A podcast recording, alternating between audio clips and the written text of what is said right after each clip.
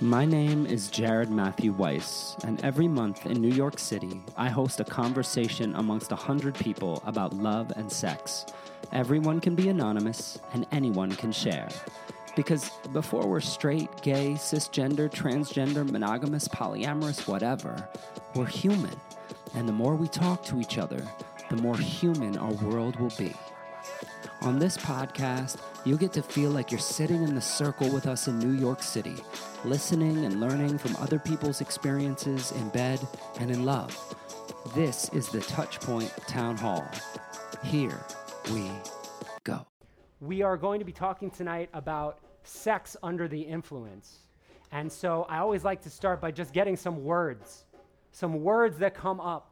So when you hear sex under the influence, what words come up? Just shout them out when you have them. What? Guilt. Okay. What else? Drunk. Okay. What? Fun. Oh, we got two funs. Look, you guys are sitting so close together. That's no accident. Okay, who else? So we got drunk. We got gui- we got guilt. What? Blurry. Okay.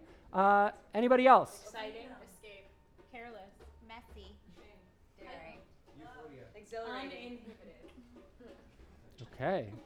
So you see, we all feel differently about these things. So, so do you mind if I ask you some questions? What's your name? Nora. Nora. Hi, I'm Jared. It's so good to meet you. She's just gonna come over here with a mic. So, so yeah, just give her a sec. Yeah, yeah, it's a whole plants, man. so you said Nora. Yes, Nora, thank God you're here. How'd you get here? my friend Courtney. Hi, She texted me Courtney. today and Oh my God! All right, so you said guilt Yeah. I guess mine was after, like the morning after. Like what? the morning after. oh, this is texting. Sorry. Um, yeah, after I send the text and I sober up a little bit or something. Yeah. After you send the text, L- Nora, tell us what happened. Oh, What happened? I sent a bit. Oh my god. I'm the first one. It's okay. Listen, if you don't want to share, you don't have to share. There's I no do. pressure. There's no, No pressure. Everybody, give her a round of applause.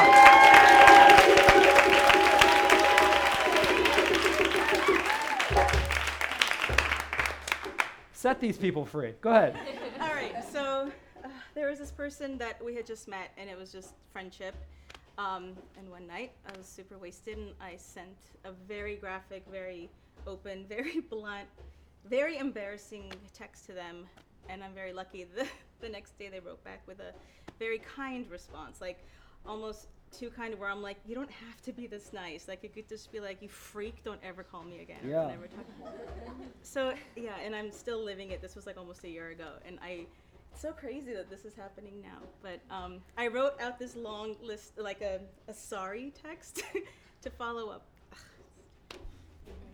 Yeah, I feel guilty for sending that text Why do you feel guilty? because I feel like I fucked up something royally with this person as a friend, respectfully. Oh. and- Anybody ever been there? Say word. Word. Nora.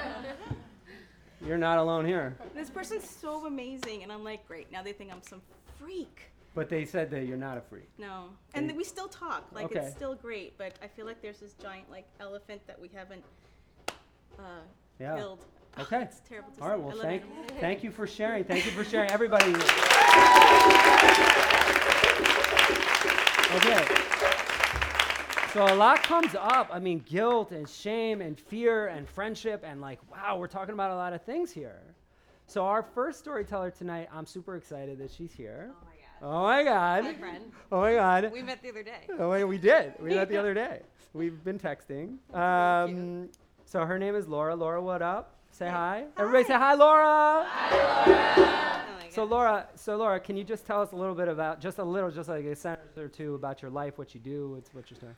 Um, hi, I'm Laura. I talk with my hands, so get ready for that. I'm a writer and a sex educator, and I am a senior creative at Refinery 29, and um, I make cool videos and do a lot of body activism. So yeah, it's pretty cool. Uh, but one of the things I really, really love is I love for people to go down on me, like a lot. Anybody else feel that way? Say word. Yes, thank you. Um, and and like I'm looking around. There's a few people who can get my number in this room. I see you. I see you. I'm, see you guys in the back. I see all of you. Um, but um, so I'm 31, and it wasn't until a year and a half ago when I turned 30 that I was actually able to experience oral sex um, pleasurably and also have an orgasm from it, which I know that's a, that sucks. I also hate that. Um, but I just want to quickly give a verbal tour of my vagina. So she's like kind of basic. Um, she has everything like put in place she uh, has an Eat, Pray, Love uh, poster on the wall. She, uh, um, she's kind of like a Disney vagina, and like my clit is kind of like Rapunzel in this tall tower, far away from everyone, that no one can find her. Um, so, because of the naturally covered uh, position of my clit, it's incredibly primed for hypersensitivity. So that means if you touch it directly, it almost feels like it's touching, you're like licking a battery or touching an open socket, like a light socket. So it's always putting me in this like semi painful position when I'm receiving oral sex. So I've had so many lovers after lovers after lovers. One of you guys could be one of those. Uh, dip their head in between my legs just for me to be like, I'm sorry, this is just not going to work. And that sucks because, like, God, all I wanted to do was just like have an orgasm and then like press someone's face up against my pussy and like not care if they could breathe or not.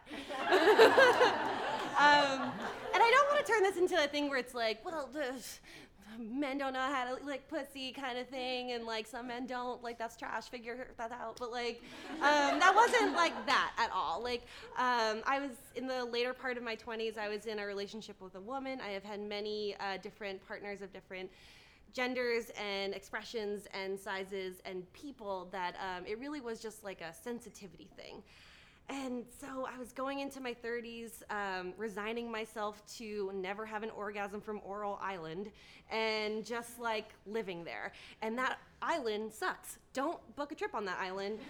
It's one star review. Um, so, in all of this, I was like turning 30, I was having a lot of anxiety, and I didn't really have an explanation as to why.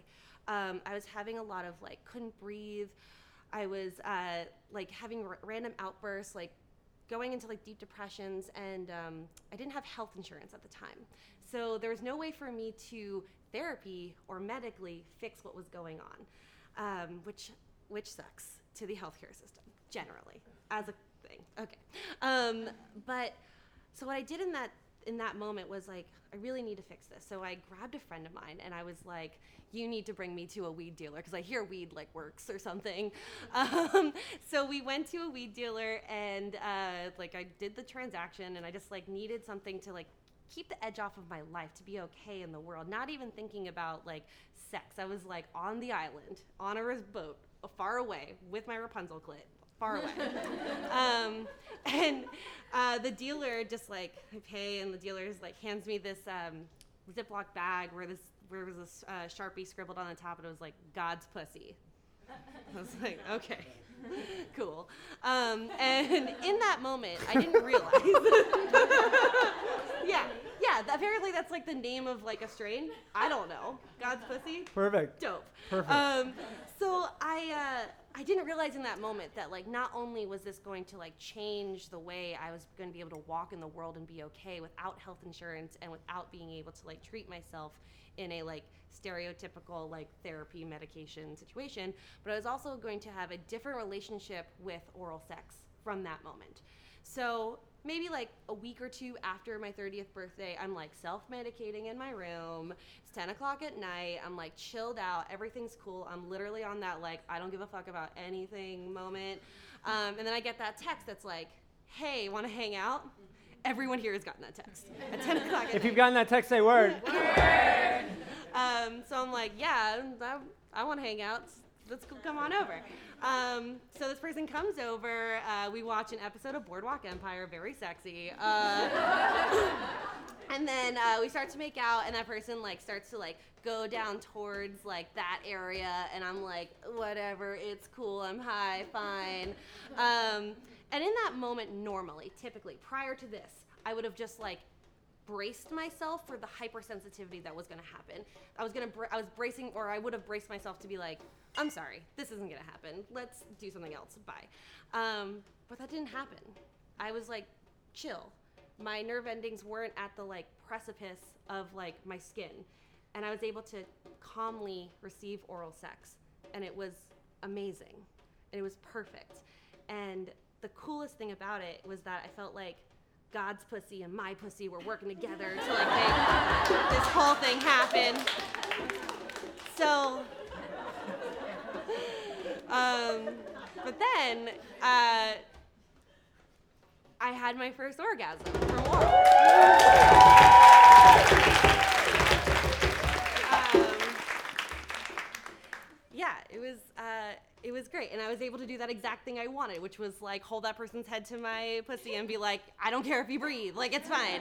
um, they breathe, it's fine, it's fine. Um, and I this was incredible for me because this was like a thing that I had never been able to experience. I was 30 years old and I was like a person who worked in the sex industry who wrote about sex and I like couldn't figure this out. So this was a life-changing moment. And when I thought about like under the influence for me as like a woman, as a queer woman, as a plus size woman, as like a proud person in the world, like under the influence has so many negative connotations for me, um, as a maybe possibly for you guys. Um, but for me, I was able to have this experience, feel disconnected from like the things that I need to feel disconnected from, but also feel totally connected to this thing that I could have never experienced, and it the barrier was taken away even though I was under the influence. So, if anyone wants to be a part of this after this show uh, with me personally, hello, and we can all have like God's pussy like come all over your face. you just DM me or give me your number. All right, Laura!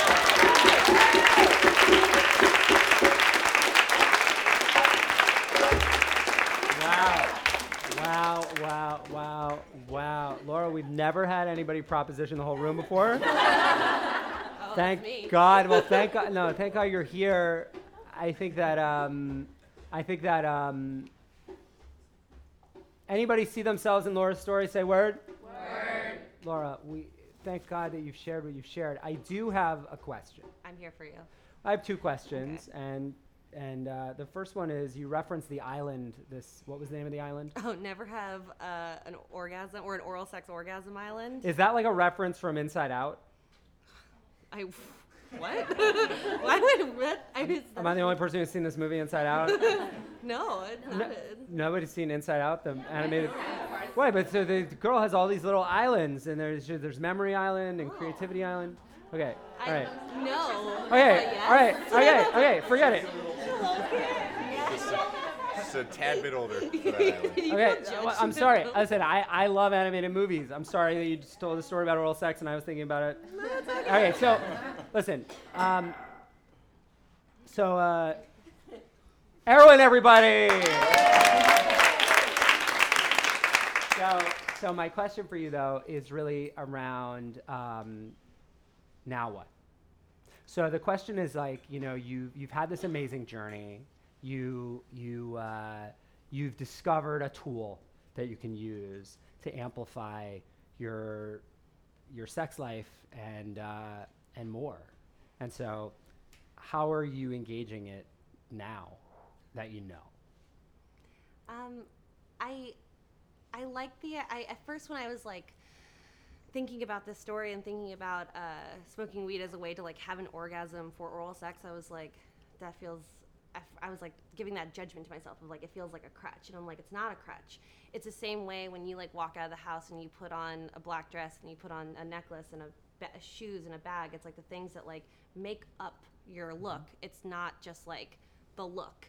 So it's all about just taking the things that you have at your disposal. It's not it's not the rules, it's the tools. It's like I'm not giving mm-hmm. myself any rules to like make sure that like I'm having a sex life that is like free from like little things like that. Like I'm I'm giving myself like the opportunity to feel good about the things that I need to have an orgasm and to not feel judgment about it. And that has opened me up to like a lot of just different experiences without judgment from myself and without judgment from other people and being really communicative and I think that's like the best thing. Woo woo. So, so then, can I ask another question? Of course you Thanks. Oh, so my question is about actually the significance of the partner. So, how does uh, how does that how does who you're playing with play a role in this experience? Now that we know what we know. Well, I'm really lucky that from like an earlier age, I was always very sexual and always felt very connected to the idea that like I could be communicative with my partners. That I could always say like to the left, to the right, and never felt like shame or judgment from myself or other people to do that. Um, and of course, there are always people who like don't know what they're doing, and that's okay. Like it's all fine. We figure things out. Um, it never was about like the partner. It had nothing to do with like who they were or their like gender or anything. It really was about like me trying to figure out like how I can go around this like hypersensitivity situation that I was having and like work have like that be met halfway with what the person was doing to me. So just meeting that person halfway. Amazing. Yeah. Thank God you're here. Thank you Oh, so thank much, you Laura. Everybody, put your hands together for Laura. So, so um, I'm feeling inspired to, to mix things up a little bit. Uh, we have another storyteller here tonight who has a story also about marijuana. And when I initially thought about sex under the influence, I think that I initially went where a lot of us went when we were talking about words. It seemed like a lot of it has to do with alcohol, and um, marijuana is uh, is uh, we're gonna go, we're gonna go over here. Marijuana seems to be. Um, marijuana seems to be a, a popular tool uh, in in terms of exploring our sexuality. And so, Carmina, you're here. Yes. I'm so excited that you're here. Everybody, put your hands together for Carmina.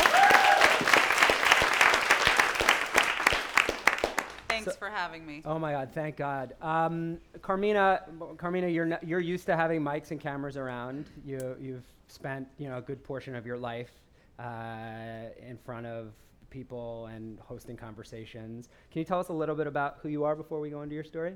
Yeah, of course. I'm a coach and facilitator. I created a training with my husband called Camera Ready, and it's basically how to uncover the secret to move any audience. Yeah. And what's your background? What were, stage. what were you doing when you were where you were when you were younger? Spicy television personality in Spanish. That's what I was doing, with the boobs all the way up to here and the red lipstick and all of that. Yeah. Uh, so so Carmina, uh, how long are you married? Three months. Amazing. Uh, congratulations. To the most amazing man ever. Okay. He's not here, but yes, He is here. He's with us. he's here. he'll be he'll be listening in for Yeah. sure. We know that. Uh, what'd she say? Um, so Carmina, I love when we spoke. You have a story that I think is so important that many need to hear, and I think it's good to come right after Laura's amazing story. So tell us, tell us what's going on. Yeah, so I basically stopped doing any sort of recreational drug or alcohol or anything for many years and uh, became really rigorous about that, almost to my detriment. Like my flow, my ease, all of that was out the door because I was so strict about like no weed, no alcohol, nothing. Totally clean. I would even pride myself on that, on the fact that I would say, no, I don't drink at a bar. And, uh, and my hu- now husband was the same way. And uh, being together for three years before, we, before he proposed to me, we were having sex only about once a month. And for me, as a very passionate, hot, juicy Latina, I was like, "What's happening?" And uh, I would I would create all these stories in my head because in my household we wouldn't talk about sex. That wasn't really allowed. Like the woman would just, my mom would just stay quiet. My dad's a macho man, and no one questions the macho man. So I didn't really have the tools or know how to talk to my husband about it, and uh, and it would just build up throughout the month. It would just build up, build up, build up. I then discovered that this sexual frustration thing, like when people say, "Oh, that person just needs to get laid," it's real, because I was like, "Ugh!" so. Uh, but I wouldn't talk about it, and that was the problem that I didn't have that that you know courage to talk about it. So he started hosting a show about cannabis, and he was the you know the host of the show. It was for 420 TV, so they started giving him things to try, and he was like, "Hey, guess what? I tried this edible," and I was like. I want to try that edible. Let's do it.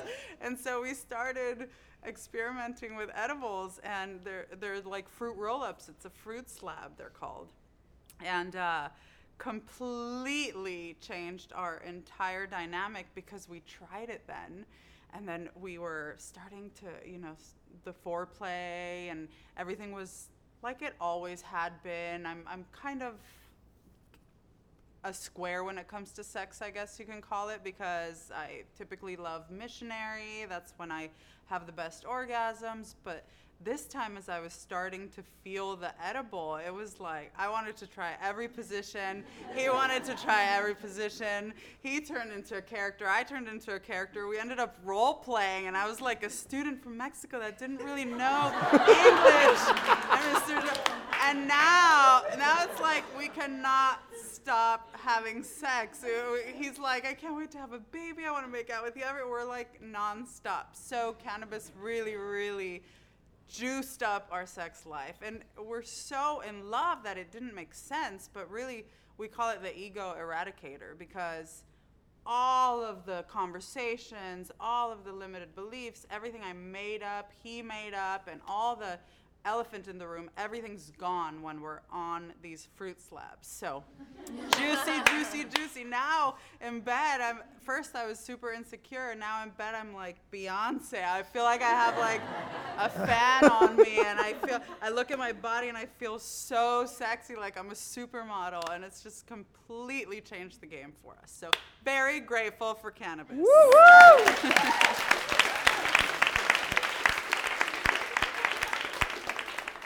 I mean, you are just one hell of a storyteller. Um, I love that little Beyonce move. yeah. So, uh, may I ask you some questions? Yeah, All right, please. great. Um, and again, if you don't want to answer, you don't have to answer. It's all good. Um, so when we had spoken, you also had told me about your your orgasm. That Mm. that first orgasm, there was something just different about it. Yeah. And so, I would love for you to speak to that. What that was all about. Because you said something that you're normally a doer. I remember that that conversation. Yes, that's you know, you were like, that's if right, I'm gonna have an right." orgasm, I'm gonna make it happen. Yes. And you know, I think that I just please share Yeah. if you can. Maybe some of you can relate to this, but uh, when it's getting to the point of the orgasm, I usually like help out. I'm a doer. Like I'm a big time doer, so I'm like pushing my pelvic floor down so that it could reach him and I could contribute and it could happen faster and I'm like putting in work because I'm a big time doer. Like but with cannabis it really allowed me to just be and open up and receive and then he feels like he's in such a contribution and it's not like me kind of like pushing for it. So it's it's like i was it's it's almost like i was pushing forward with my orgasms and now with weed it goes deeper and it and i just open up. And it feels like i have like triple orgasms. I don't know if i could qualify them as that but it feels like that as opposed to like a surface orgasm Anybody who can relate to that, say word. I mean, this person right here. Excuse, hi, hi, hi. You're just like she's speaking, and you're just nodding, and you're like going like this. I feel like. Um, can I chat with you for a second? Amazing. Well, first of all, thank you, Carmina. Thank you for sharing. I'm gonna come over here. We'll just give it a second. We'll let them set up over here, and then thank God you're here. I love it. You were sitting here. It was just like you were so enthusiastic. Uh, she's just gonna come in here, and, and we'll get that set up. Um, in the interim, how did you end up here tonight? Have you ever been here before? I have not. Okay, somebody sent you a text. No, I'm here with this lovely lady. Okay. She's been here before. Okay, and what's your relationship? We're friends. Friends. Okay. All right. Great. Uh, and and what is your name? I'm Kat. Kat. Mm-hmm. Okay, I love that. Okay, so Kat, what's coming up for you? You're listening to her, and you're like Yeah. really having a full-bodied response to everything she's saying. It's like her explanation of the orgasm. It's like, for me, when I'm high and having sex, it's like you feel every surface of like your inner walls of your vagina. It's like it like turns on. You know what I mean? It's like, so every interaction with whatever is penetrating you, let's say, or touching you is heightened and you're aware of it. And so the orgasm is easier to easier to have and yeah, more intense because it's like every stroke is felt versus like when you're maybe sober. It's Kat, I'm just like- gonna I'm yeah. just gonna call out. So you say you, you say your Yeah. when you're feeling this. I'm Try to use the word yeah. Just me? use the yeah I. Sure. I um. so I've never experienced that. Yeah, My sure. vagina had never. sure. My vagina is like I don't know what's going on, but it's. So my vagina. I don't have God's. I don't have God's pussy. That's I thought. So okay, so yeah, let's talk about. let's Sure, talk about my it. vagina. Um, yeah.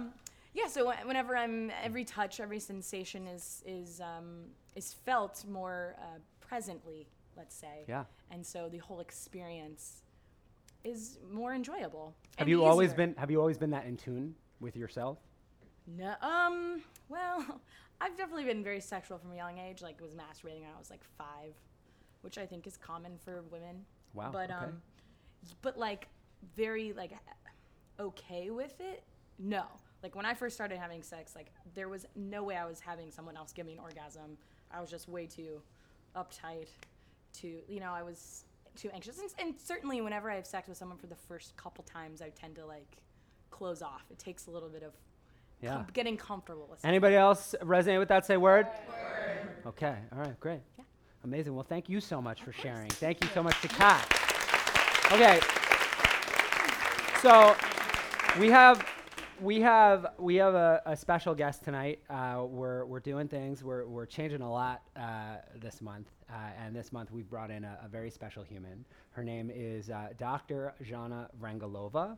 Uh, you can correct me if I'm wrong, but um, Zhana is a professor at NYU. Uh, she's a sex educator. Uh, she has done some of like the most important clinical research on casual sex, um, on polyamory and open relationships and monogamy.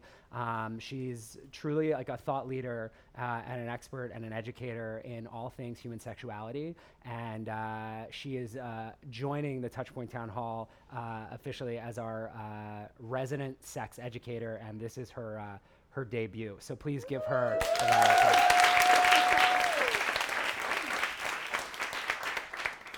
It turns out that I feel like the space could use just something more than a guy with a lot of questions and actually didn't have a lot of sexual experience prior to starting this. so, um, so, uh, so hi, hi, Zhana. Hi. Thank, I am so so grateful that you're here. I've been a, a fan of yours for a while. You were a storyteller once. Um, so we've been talking a lot about right now so far. We've been talking a lot about marijuana. It's Mhm. come up a lot, uh, and I was just curious, like, what insights, what things that you, you know have been coming up for you as you've been listening to the stories that people have been sharing. Well, as the resident sex educator and sort of a, the data scientist, which is what I, am really passionate about, sort of translating and uh, sex research to general audiences and being able to, you know, give people some some information about the general patterns that go beyond our personal anecdotes. And I've uh, been following what's happening with the research on weed and sexuality, and there is some, finally, some academically published research about that that I would love to share with you. Uh, we have a really good study that just came out last year on a nationally representative uh, sample of Americans that looked at frequency of sex between uh, marijuana users and non-users, which kind of goes back to uh, Carmina's story about how much sex they were having, and uh, so is there a relationship? And they did find, in indeed, that the people who were users of, of weed are having sex more often, on average, than non-users. And there was some dose effect with the people using more having more sex, um, especially for women, uh, in, in fact. And the, the difference wasn't massive. So I think the, the numbers were something like six time on average per month for the non users, which you might think is not a lot, or uh, I don't know, for some might be a lot, but Six uh, times a month. Six it times sounds a like month, feels I don't like know. Is that, good. I don't know, whatever. But the users, or the most regular users, were doing it seven times a month. So again, it's about a 20% increase. So not a massive increase, but there was some. You some smoke weed, you get an extra stup. You know, You get great. an extra stuff a month. One little, yes. one little extra stup. That's good.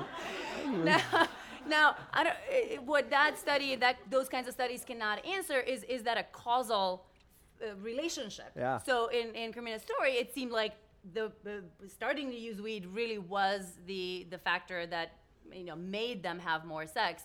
And this may or may not be true in the general uh, population. We don't have those data because to get those data, you would have to get a you know group of people who've never smoked pot or don't smoke pot for sex, and then randomly assign half of them to smoke pot and then have sex, and then randomly assign the other half to smoke something that smells like pot, but it's not really pot, but they don't know, and and then and then see if Zhana, I've never I've never smoked pot before. In well my you'll life. be in our so if we do this, Uh, I would yeah. love to be a part of it. It's awesome. Has anybody else here ever n- have not smoked pot? Say word.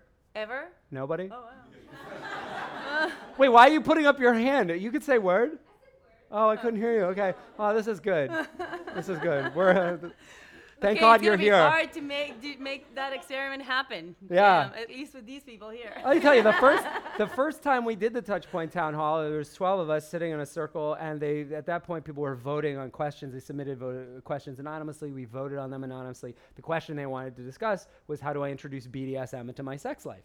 And I like to joke, they're like, have you ever signed up for a job that you're totally not qualified for? I was sitting there like, what? This is what I was like. I came with my list of like questions, like, do you have sex on the first date? And these people are like, so do you use sex toys for anal penetration on the first date? I'm like, what? What is going on?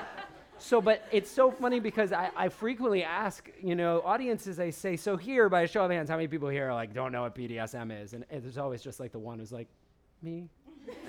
and so, so I feel you. It's great.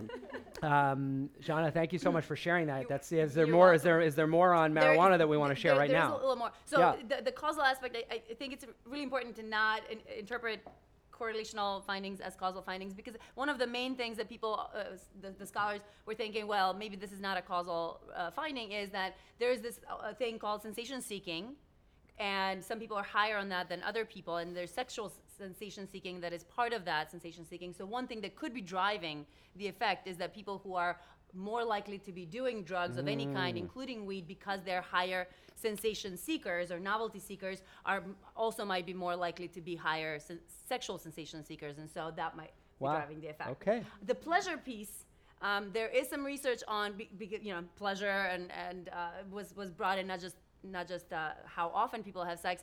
There have been studies asking people who are using um, weed or have used weed for sex or just in general if that makes sex more pleasurable. And something between 50 and maybe 70% of users say they, that it does. And something like 20, 30% of users say that it actually decreases pleasure. And about 10 or however many uh, left in each particular study say it doesn't make a difference. So, um, you know, it, it is important to keep in mind that different things work differently for different people and Yeah. different bodies. And even though there may be something, uh, something of a of a, uh greater uh, general pattern with most people finding it one way, then there are people who are going to find the opposite effect Yeah. for them. Zhana Vrangalova, everybody.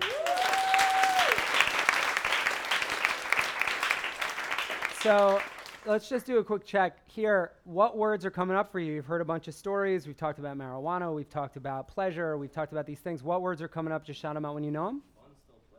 Fun still plays. Disconnected. Trust. Trust. Mm. Oh, hi. oh, hi. Can I talk to you? Yes. Oh my God, thank God. Okay, let's just let all the people get in place here. okay, first of all, you look fantastic. This outfit is incredible. Thank you. I love it. I love it. What's your name? Tiana. Tiana. How'd you find yourself here tonight, Tiana? Uh, through my friend Dina. Wh- Dina? Yes. Oh, there's a hand in the back. Why aren't you guys sitting together? Are you in a fight? What's going on? Dina wanted to be in a chair, and I, I was okay. Oh, okay, okay, cool. I respect that. I get it. And I'm There's- friends with Zhana. Oh my God, this is perfect. All right, so so talk to me about trust. What's coming up? Um, it seemed that um, from hearing the different stories, that there is an aspect of trust within themselves, that they were okay, they were in a good, safe container. Um, she, uh, Carmina, yes, felt that she was in a, she was very anti-substances and prided herself on that. But then her husband, who was also on that bandwagon, was introduced and opened up and trusted this is something that he could imbibe and then wanted to share that with his partner who he loves Yeah. and she trusted him to then share that experience so they're able to join together and Yeah. elevate what they already had, which seemed beautiful. Um, What do you feel? What are you feeling right now? nervousness. Yeah, I feel that. Not used to talking in front of groups of people. I mean, let me tell you, like, most of us have not really talked about our sex lives with anyone, let alone a hundred strangers. When somebody's putting a mic in your face, with people with cameras, it's like awkward and weird, yes. you know. And so I get it. yes. I think that you know it's funny. Creating this space has been one of these things where it's like you know it started where it was just twelve of us in a room and it was like oh my god we're gonna talk about this how are we gonna do this you know this is weird who's gonna talk you know and it's grown it's grown and now we brought the mics in and the cameras and everything and it keeps evolving but like mm. The vision for this is not just to create a safe space where we can talk about how human we are right it's to like turn the world into a safe space Mm. and the only way we're going to turn the world into a safe space is if we just learn to talk about these things and say them out loud Yes. You know what I mean? Yes. yes. Okay. So like, so I'm with you, and I'm so grateful you put up your hand. so I get you're nervous. Thank you. Thank you. Anybody else who would be nervous, say word. Okay. See, like we're all nervous. It's like nervous. That's why most of the time people come here because they're just like, I'm nervous for these people. I got to see what they're gonna do. I'm not gonna say anything. I'm nervous for them. I gotta go. I gotta see. You know. So I feel you. But when we're talking about trust and we're talking about sex and we're talking about substances, Yes. what's coming up for you? Uh, for me, Yeah. I've only taken substances that I've researched online, and then I've found people who have experimented with it previously, and I trust their source, and I trust them to be with me in that journey. Okay. Do you, can you can are you comfortable elaborating on what that looks like?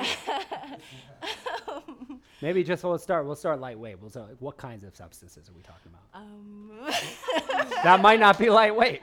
Name the people that you've been with. No. they're. If you say God's pussy, I swear to God. I wish. I wish. Yeah. We need to talk about that one. Yes. Okay, so what are what are we talking about? Um, I marijuana. Okay. Um, Molly, acid, shrooms, uh, K, coke, What is K? Uh, ketamine. Okay. okay. I mean, we're really starting to understand where I fall on this spectrum, right? I'm like, I'm like, wait, did you get that from that amazing children's movie Inside Out? Everybody's like, ketamine, motherfucker. okay, so a lot, a lot of things. You see, I got a lot of things. Okay. All right. So, so you do the research on these things, and then what? How is the how is how have your sexual explorations been different using these tools? And I, I like to call them tools. You know, I think there's like a you know I- when we call them drugs, I think that that's a heavy word. It comes with a lot of a lot of judgment, and so in this space, we'll just call them tools. People need to choose which tools they want to use and why. So tell me about you know what wh- how has it been different with the tools? Um, it's when I I can say that when I first started, um, I don't always want to necessarily have sexual experiences because I just want to experience it in general and see what my body does, how I react, and then usually on the second time experience it, I know what to expect. And then if I feel like engaging and I'm in a situation, then I will engage. Yeah. Um, because then I don't need to worry about someone taking care of me or me having a bad reaction or having a bad sexual experience. So it just allows me to kind of relax a bit more and be in tune with my partner that I'm mm-hmm. engaged with instead of being focused on like, am I supposed to be feeling that? Is there a tingle in my head? Is there like what? Is there a bunny in the room? Like what? like, Did you say is there a it's just like is did you say is there a bunny in the room? Yeah. Is that K? oh. Okay. It's Okay. usually hallucinogenic. Okay. Okay, I don't know. That's acid. Okay. Yeah, yeah, or shrooms. Great. Yeah, yeah, mostly Okay. shrooms actually. Has there ever been a bunny in the room though? no, there are actually demons under the blanket one Holy time. shit. There were demons under the There were blanket. demons under the blanket. Oh Jesus. Like, Okay. It Okay. was kind of crazy. Okay. But I just covered, I just leveled their blanket, and Yeah. then the demons were gone, and it was totally fine. Okay. Oh my God. Thank God you were here. Thank you for being so brave. Thank you for sharing. Everybody, please. Okay, so we're now going to shift our attention over here to this this gentle soul. Sa, thank you so much for being here tonight.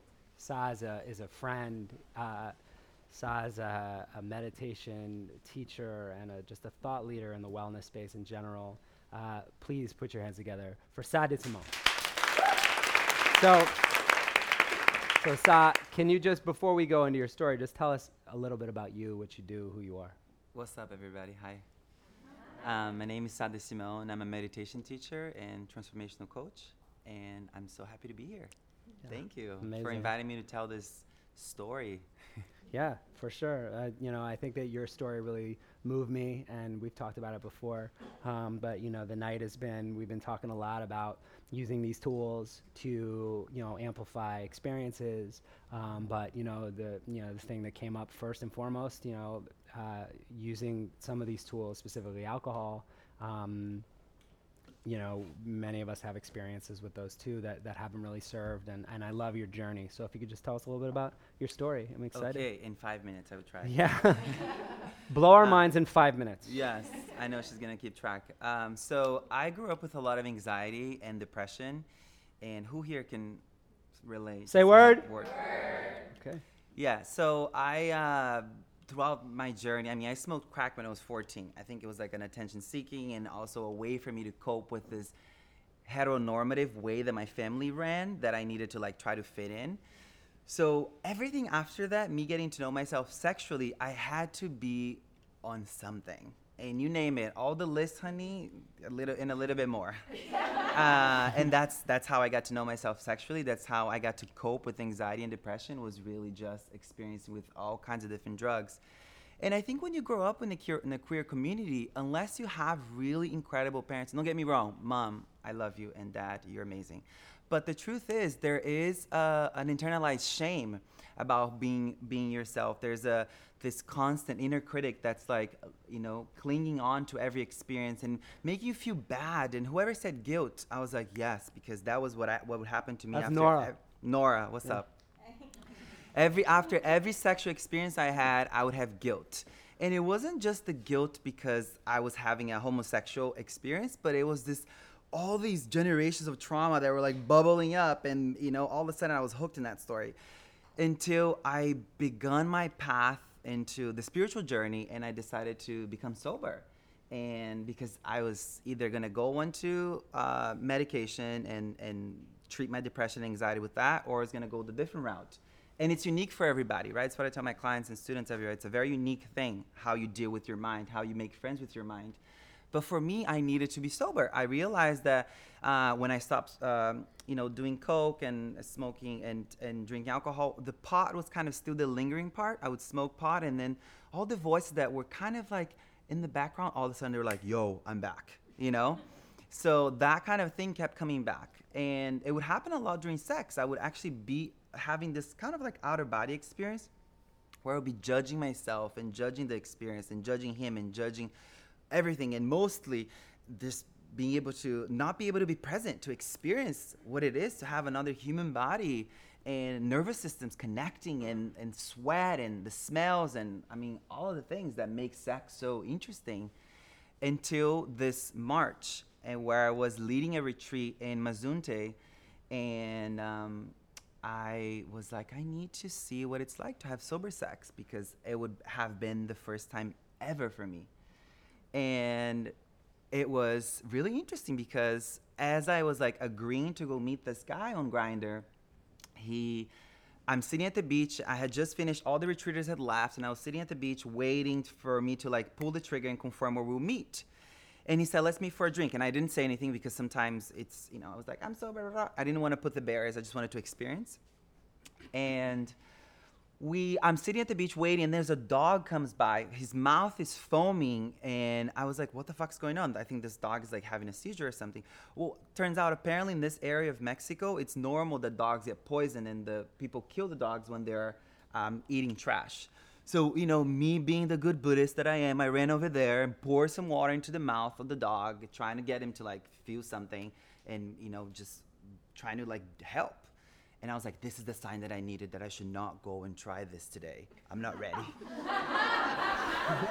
and I was like, okay, fine. And then, and then within minutes of me pouring the water in the, the dog's mouth, some doctor comes with like a handful of charcoal pills, shoves them, the, them down the mouth of the dog, and then they take him away.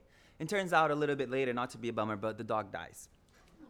I go off on my path, and as I walk, as I'm walking towards the bridge where we're supposed to sit and, and meet, um, we ran into each other, and it was just kind of this like silent, but it wasn't awkward it wasn't awkward, which for me was very new because silence for me was a sign of boredom, a sign of awkwardness, right? Mm-hmm. And when we sat down at the bridge, we didn't order cocktails. We ordered two fresh, cold coconuts, and the guy cut them in front of us, and then we just sat in front of the bridge, on the bridge, you know, sipping the coconuts, and we're still holding silence, which was very interesting and gazing at each other's eyes and being able to like hold space in this way. And as we finished the coconuts, he was like, "You want to come over?" I was like, "Yeah, let's try this." So I go over to his house, and a, you know, a dingy ass little room, a very typical traveler space. Not to stereotype, but I've, I was I lived a nomadic lifestyle for almost three years, so I know what that's like to have very little and to have all your sheets everywhere and clothes everywhere and some burning incense here and an old candle and condom wrappers. The whole thing is like a mess. But I was like, okay, this is cool. I'm into it. Like, you know, I like let my hair down. I was like, okay, let's see what's up. I didn't do the whole Beyonce move, but you know, kind of. It was kind of like, all right. I was like, okay, this is this is my chance. Like, let let's put the practice into work. Let me see if I can do it. And it was I was practicing. I was coming back so often to to the breath and to the body because I, I could notice the old stories playing out in my mind and wanting me to you know, yank me into the future into the past and judge the whole thing. But we immediately fell on the bed and it was really beautiful and really steamy and yummy and, you know, we did all the things. And I, for the first time, I was actually, after we finished, he, I laid my head on his, on his chest and I could actually hear his heartbeat. I could actually hear the and that was so profound to be present to that and notice how my nervous system all of a sudden was in sync with his. And Zhana, you can talk about the co-regulation that there, there happens with, with nervous systems, right? Uh, and the beautiful thing was that I was like experience these, you know, quote unquote moments of samadhi of transcendence while in this like dingy ass bedroom having sober sex with some random dude who I'm not gonna say his name because we might see each other still. Uh, but he's a sweetheart, and it was a very new experience. And then we, and then the, the next thing that was very interesting was laying in bed and experiencing the heartbeat, and then being completely present. That wasn't like, should we smoke a cigarette? Should we eat something? Should we do this? Should we? What's happening next? Who am I to you? What am I? Who are you to me? All the layers and the labeling that plays out in the mind that drags us out of the present moment. I was there, and it was the very first time I experienced being completely present while having sex. And the smell of the cum wasn't pungent. It was like, mm, this is yummy, you know? uh, the sweat wasn't like gross. It was like, wow, that's so beautiful. Your skin is so dewy you know it was all these very new ways that i noticed how my perspective had changed how i had widened my my my, my you know view of the world and essentially the view of myself right? And how i was able to release the the internal shame about having gay sex and that i was actually have just ran up everest for me because i could have sober sex. And we took a shower after and then we went to ecstatic dance and then i never saw him again. Um, but that's my story. Woo woo woo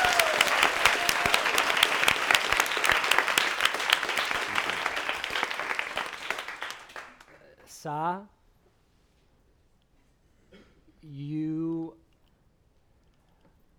have a very special gift um, of bringing people into your world and uh, allowing us to experience what you experience.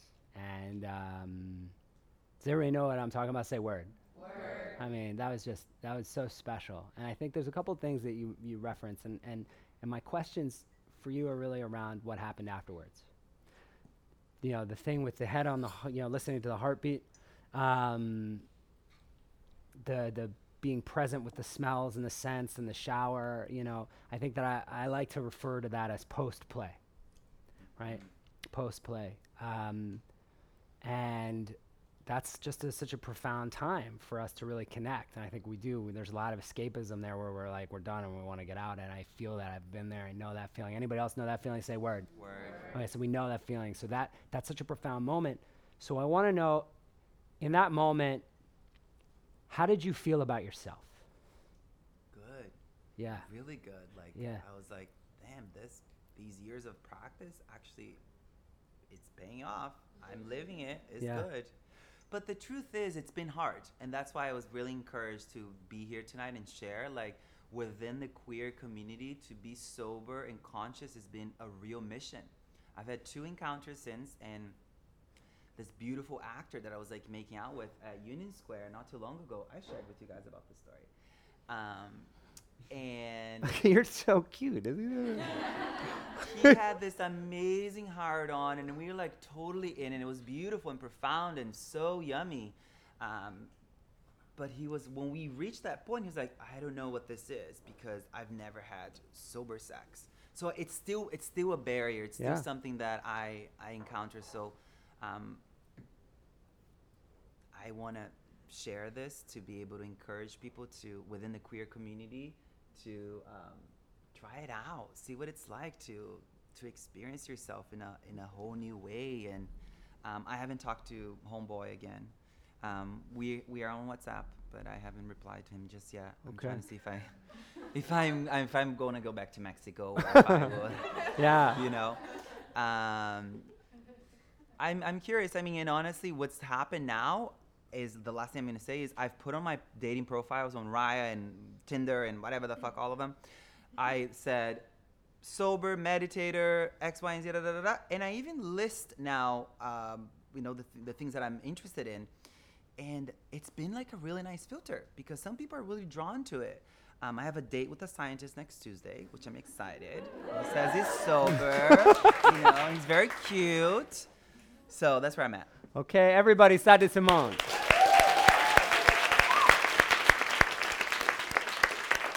You know, while we're on the subject of sobriety, we have a special guest tonight. Uh, uh, her name is uh, Ruby Warrington. Everybody, please put your hands for Ruby. Um,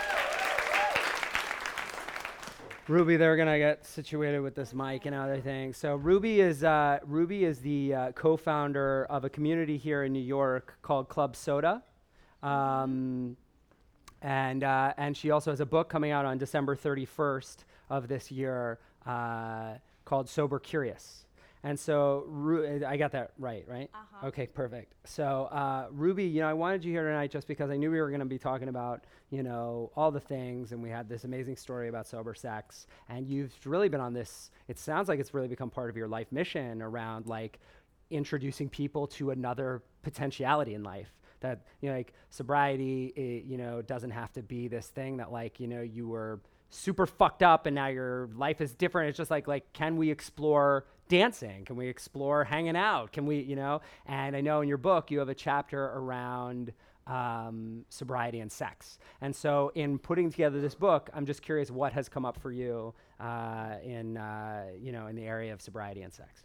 Well, yeah, the first thing I will say is the soda in Club Sober, so Club Soda stands for sober or debating abstinence. So we're really not about absolutes. And as we've heard several times, different things work for different people. But what we don't really hear very often is that it's okay to choose not to drink, that it doesn't make you a loser, it doesn't make you uncool, it doesn't automatically mean the end of your social life or the end of your sex life, right? Because alcohol, when you really start to look at it, so, sober curious for me means literally that, like choosing to question every single impulse, invitation, instinct, knee jerk response, reach for a drink. So that each one of those times you do take a drink, and I'm talking about alcohol specifically when I talk about sobriety, um, it's a really conscious choice that you know is the right choice for you in that moment, right? And so, so being sober curious, the book I've written is offering sobriety to anybody who's choosing to live a more present life. Presence is a word that came up so many times in your story, and for me, that's what this sober curious journey has been about for Mhm. myself personally. Both these projects are off the back of my own personal journey Mhm. of choosing a more spiritual and connected and present path, and then realizing that alcohol and the way I was using it, which was pretty much the way most of us use it. Like, I would never have called myself a quote unquote problem drinker because also, what's that? Is there any such thing as normal drinking? Who knows?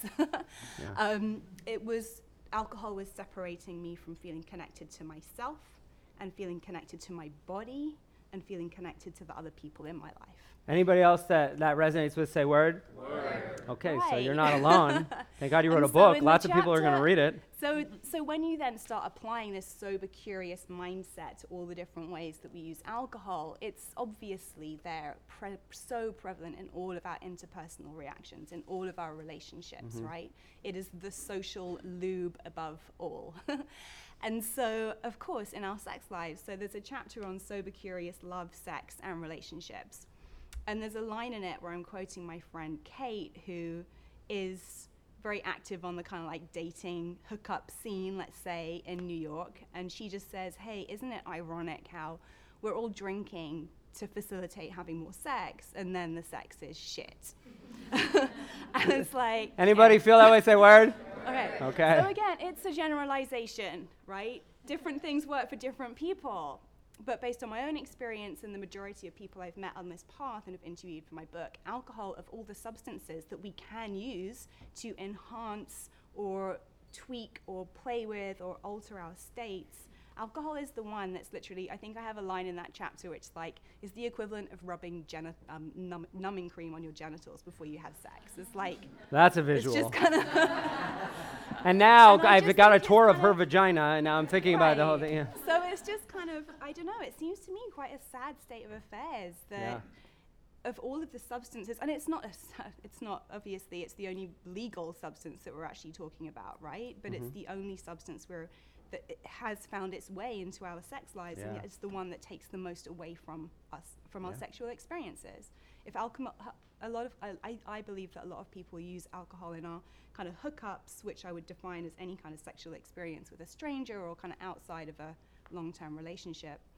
And in fact, Zhana shared an interesting statistic with me about this. She said that among college students, alcohol plays a role in 90% of hookups, but in only Oh, oh, yeah. She's gonna hold on. Let's bring the mic but in over here. only 10% of long-term relationships does alcohol play any role in the sexual Okay, part. Al- Zhana. Almost there. Um, Almost. so among college students, absolutely, alcohol does play a huge role, and there's been so much research because it is uh, legal and because it is uh, ubiqui- uh, ubiquitous in in um, youth culture, sort of. And so some research finds that 90% of hookups with a stranger involve uh, alcohol to some extent. So not all hookups, because you can hook up with a non-stranger, with a Right. friend, with a fuck buddy, with uh, other types of casual partners. But if it's a stranger that you just met, 90% of college students report that they were drinking at least somewhat, compared to something like 5% with a long-term romantic partner, and then like 10% with a new romantic partner. And then as you go up uh, that, like how well you know the person or how yeah, it goes, um, it goes down, and how little you know your partner, the percentage of drinking goes up. And in so of those 90% of stranger hookups that involved alcohol, about 60 were binge drinking episodes. So uh, that's defined as four or four to five uh, drinks per episode. So there's a lot. It's a lot Wow. of that. Yeah. All right. Well, thank you so much to Ruby. Uh, I'm glad you're here. I think you know you brought up you brought up some really interesting points. I think we're talking about we're talking about alcohol here, uh, specifically alcohol and sexuality. Uh, what words are coming up for everyone out here? What are we feeling? Hard to date. Hard to date. Okay. Anybody else? Who said consent? Oh wow, you're way in the back. Uh, who who else? What? Sloppy. Who said that? Sloppy. Oh, sloppy. Dr. Dr. Zhana. Anybody else? Did you say uninhibited? Who said regret? Cat, I love you. love cat. Okay, who, who, somebody was back here? Blackout. Did you say what? Blackout. Blackout? Can I chat with you for a second? Okay. Okay, so so how did you get here tonight? Um, I've been listening on iTunes for a while. Oh, cool. And I won in the lottery. Yeah, that's amazing. Thank God. Okay, cool. So um, what's your name? Makana. Makana. So Makana, what you're talking about blackout? What's coming up? What is that? What? Yeah, so it's so funny because I feel like, on one hand, I can count how many times I feel like I've blacked out. But like the first night hooking up with one guy, we went out and got drinks, and I don't drink like that much. And like the next morning, my cousin was like, "Oh, like how was it?" And I was like, I couldn't like remember it. I was like, uh, like it was like good, I think. Anybody else ever been there? Say word. Okay, a lot of people don't remember things. It was just so interesting because I was like really excited to like hang out with him, but Yeah. then literally couldn't remember what it was like. So how do you feel now, reflecting on that story? Um, there was definitely like no shame or judgment. It Mhm. was just kind of like, I guess I have to hook up with him again, like and not.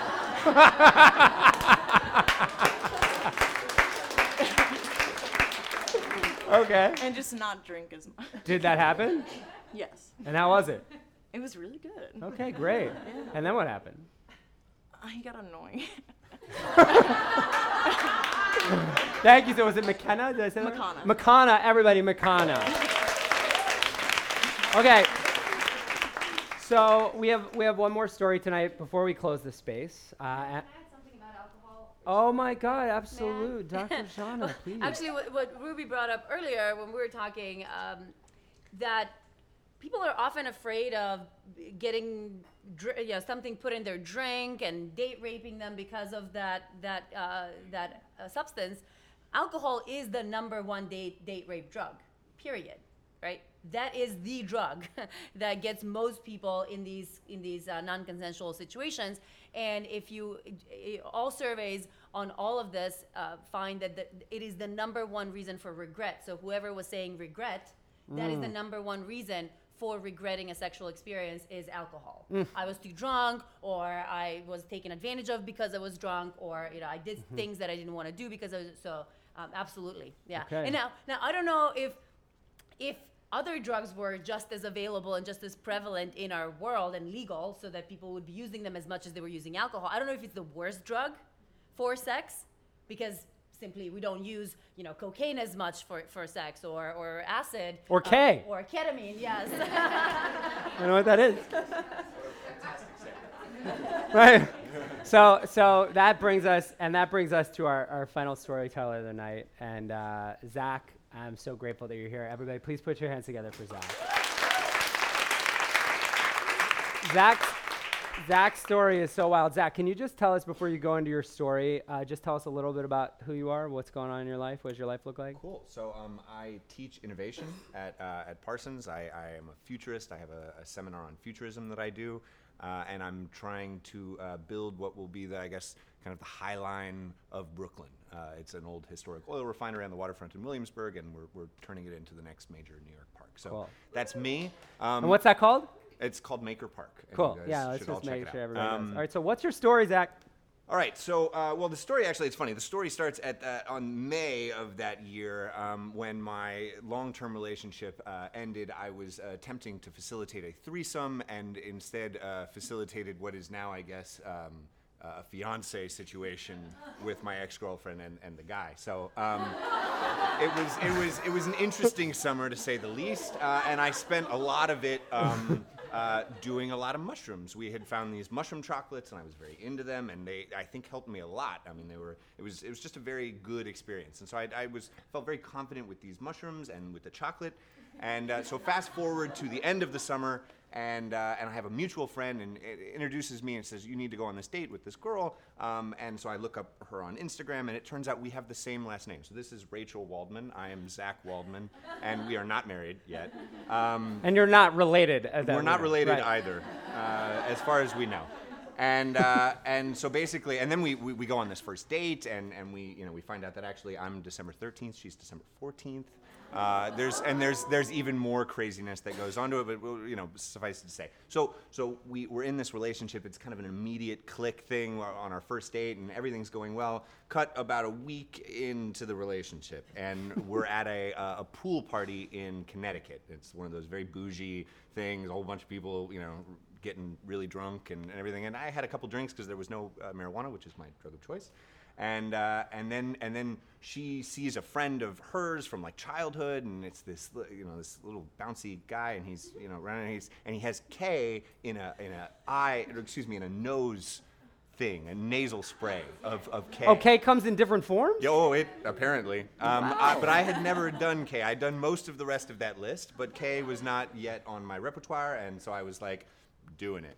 Um, and we uh, and so we we both kind of do it, and it's fun. It's not really actually anything that I would say was you know transformative or whatever. It just kind of felt like I was a little bit more drunk and having a good time. And we go back home. We get home, and, and about this is five or six hours later. Um, we're we're back home. Everyone's chilling, uh, and we decided to do some mushrooms. So my friend's like, let's do some mushrooms. And we had decided the best way to do mushrooms, because I don't really like this dark chocolate, it was all dark chocolate, um, was we make uh, chocolate milk. So we would we'd make hot chocolate with the mushroom chocolates and then just drink it.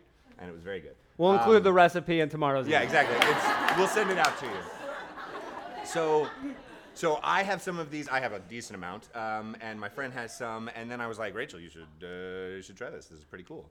And and she uh, reluctantly and bravely uh, accepts. And so we we both uh, do some of the mushroom hot chocolate. And and then it's about I don't know 30 minutes later, and I'm talking, as you can see that I am apt to do. And uh, and about midway through the conversation, I was like, I'm way too high to be talking. And, and I don't know if you've ever had that experience. It's not a good experience. I've never had that experience. And, and it was instantly jarring to me. And I was like, oh, no, this is not good. We, um, and I kind of signaled to Rachel, I was like, we have to go. We have to get out of this apartment. This, we can't be doing this in an apartment. And so, and so we, we got up and we started herding our friends out. And we, we were out the door. We got outside. We walked about a half a block. And then we hit Park Avenue. And like the buildings were coming down on me. And the cars were really tiny.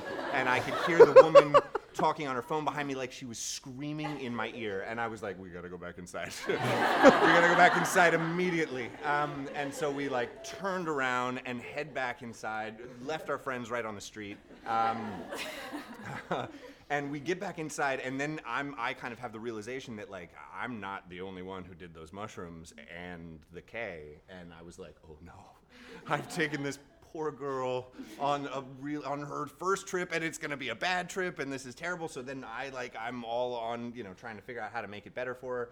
And uh, but re- you know and it, it didn't work. It was not very great. And we had a really uh, uh, lovely time having a terrible trip together uh, for for about four or so hours. Um, and and and, I, and she reminded me apparently there was no sex in this story because at a certain point I was like, not happening. It's not going to happen tonight. And uh, and so we really just the the night ends and the story ends with us kind of uh, like lying together in bed, kind of holding each other and like getting us ourself kind of together through this experience. And so it was interesting to me that while um, ketamine and mushrooms do not mix, um, and that I felt like that was a that was a bad ending. Um, the bad trip and a new relationship um, turns out wasn't actually so terrible after all. And we uh, we just celebrated our one year anniversary and uh, and hopefully many more. So that's that's our story. And before I end it, I do want to say. Uh, thank you so much to Jared. Um, he puts this on. I was at the second touch point, and I've watched this journey, and it's so unbelievable to see the kind of change that just happens viscerally in the room as these kind of things are, uh, you know, discussed. So, congratulations, Jared, and thank you guys.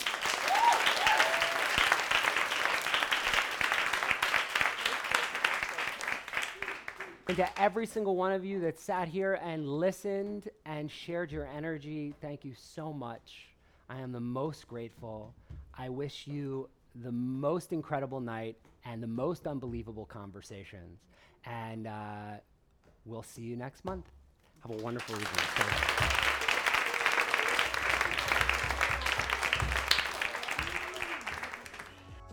I'm Jared Matthew Weiss. Thanks for listening to Touchpoint True Stories. For more information about Touchpoint, you can find us on Instagram at Love Touchpoint and on web at lovetouchpoint.com. We'll see you next time.